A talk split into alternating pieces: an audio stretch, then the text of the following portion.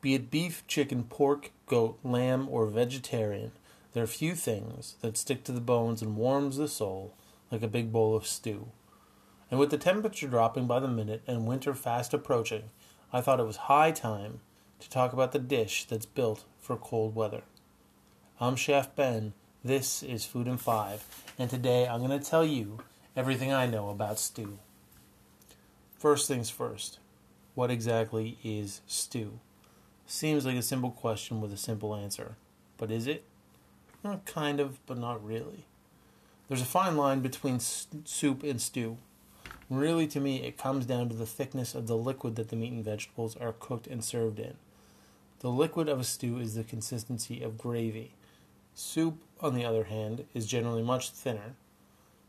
Now, all of this seems logical, but then we get into chowders and thick soups like split pea and all kinds of things, and everything gets confusing. At the end of the day, I'm going to say that a stew is a soup with a thickened broth.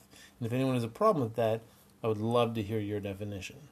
Now, I don't think anyone listening to this doesn't know what a stew is, but I wanted to make sure that we're all on the same page. So let's move on. A stew is essentially made up of three parts ingredients like meat and vegetables, flavorings like herbs and garlic, and the broth generally made of stock, possibly with wine or beer, and thickened. All three of these parts work in tandem to create the overall flavor of the stew. If one of these things isn't working to its full potential, it throws the whole dish out of whack. So let's break it down. Ingredients. This category really covers everything that goes into the stew. And when it comes to what goes into the stew, one word should remain in your mind quality. This doesn't just apply to stew, obviously, but because stew is such a simple dish with simple ingredients and flavors, there is no hiding shitty ingredients. Every ingredient you choose to put in your stew should be the best it can be. Now, to be clear, I'm not talking about using beef tenderloin in your stew. What I mean is that you don't want to use old, almost off beef. You don't want to use floppy carrots from the bottom of your crisper. You want good quality ingredients. And this generally means that you are not buying pre cubed stewing beef from the store. The reason you don't want to buy pre cubed stewing beef is that there are generally pieces of meat that didn't sell, so they cut them up and try to sell them a different way. They also charge more for this quote unquote value added product than if you had just bought the beef and cut it up yourself. So not only are you getting lower quality meat, you're paying more for it. That doesn't make sense. One caveat to this rule is if you go to a butcher that you trust. Butchers generally have offcuts that they will cube up and sell as stewing beef. It's not generally old meat like in the grocery store. So if you're buying from a butcher that you trust, then it's okay to buy cheap, cut up stewing meat.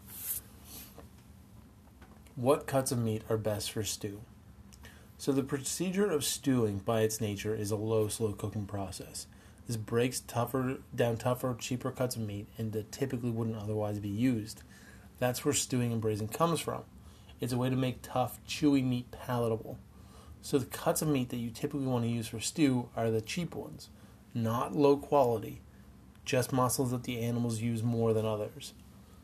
So if you were to think in terms of muscles, which I know people don't always like to do when it comes to meat, and I get it, but it does help. So if you think in terms of muscles, imagine the ones that you use most your legs, rump, arms, shoulders, neck. The same is true of animals. And so these muscles or muscle groups are the ones typically used for low slow cooking, such as stewing. So cuts to look for when looking for beef to stew include shank, eye of round, bottom round, shoulder, plate, and foreshank. For pork, look for shank or hock, Boston butt, or picnic ham.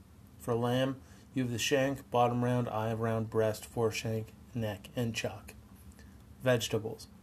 Traditional stew vegetables include any kind of root vegetable and often cabbage. Additional ingredients may include peas, green beans, or the like, and mushrooms. Often the vegetables you will find in a stew will be onion, carrot, turnip, parsnips, potatoes, and peas, but really you can add whatever you want. Flavorings. Typical herbs one may find in a stew include, but are not limited to, rosemary, thyme, sage, parsley, and bay leaf. Other flavorings may include garlic, red or white wine, beer, uh, or stock. Now, how to make a stew. No matter what type of stew you're making, the process is pretty much the same. So I'm going to break it down into steps. This isn't so much a recipe as I'm not providing quantities or ingredients. this is much more a procedural guide to making any kind of stew. The only step that may not apply to all stews is step one. If you're making a vegetarian stew, you can skip that step. So, step one first step is to brown the meat.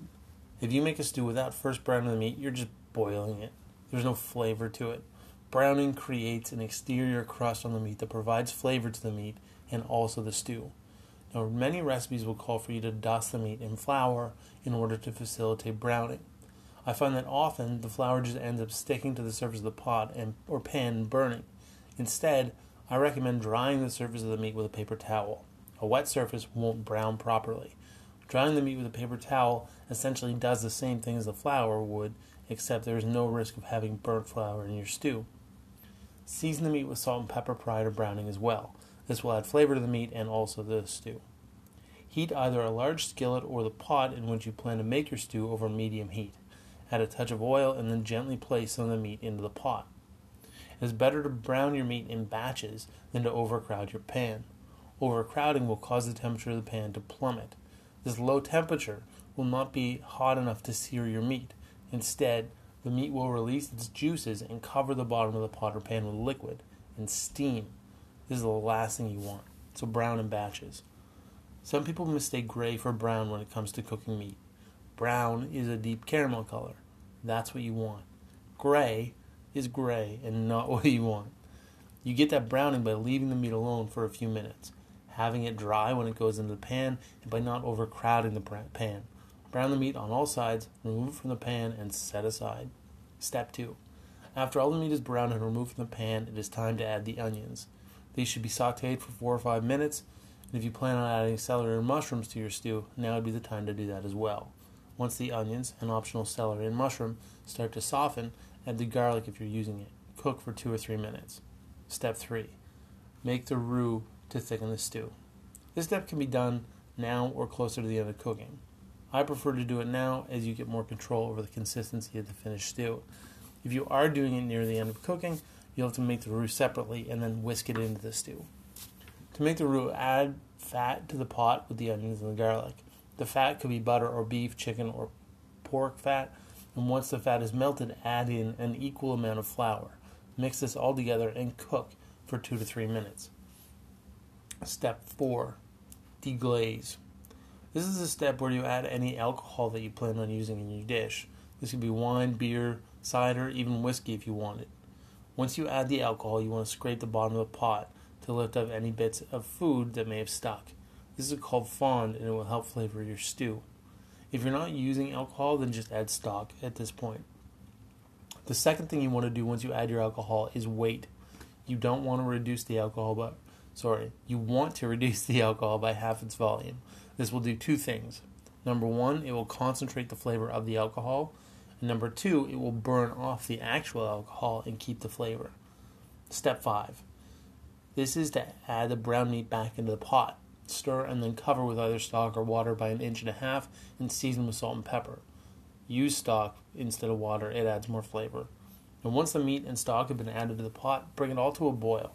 And as soon as the stock begins to boil, turn the heat down to low, add the bay leaf, Put a lid on the pot and let it cook for 30 minutes or so. The next step is to add the root vegetables and hearty herbs like rosemary and thyme. I generally also add any cabbage at this point. Put the lid back on the pot and simmer for another 20 to 30 minutes. Once the root vegetables are almost cooked, uh, add uh, green vegetables like peas and green beans. Cover the stew and cook for another 10 to 15 minutes.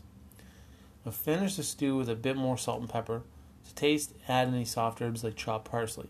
Put the lid back on the pot, off the heat, and let it sit for another 20 minutes. And finally, serve and enjoy.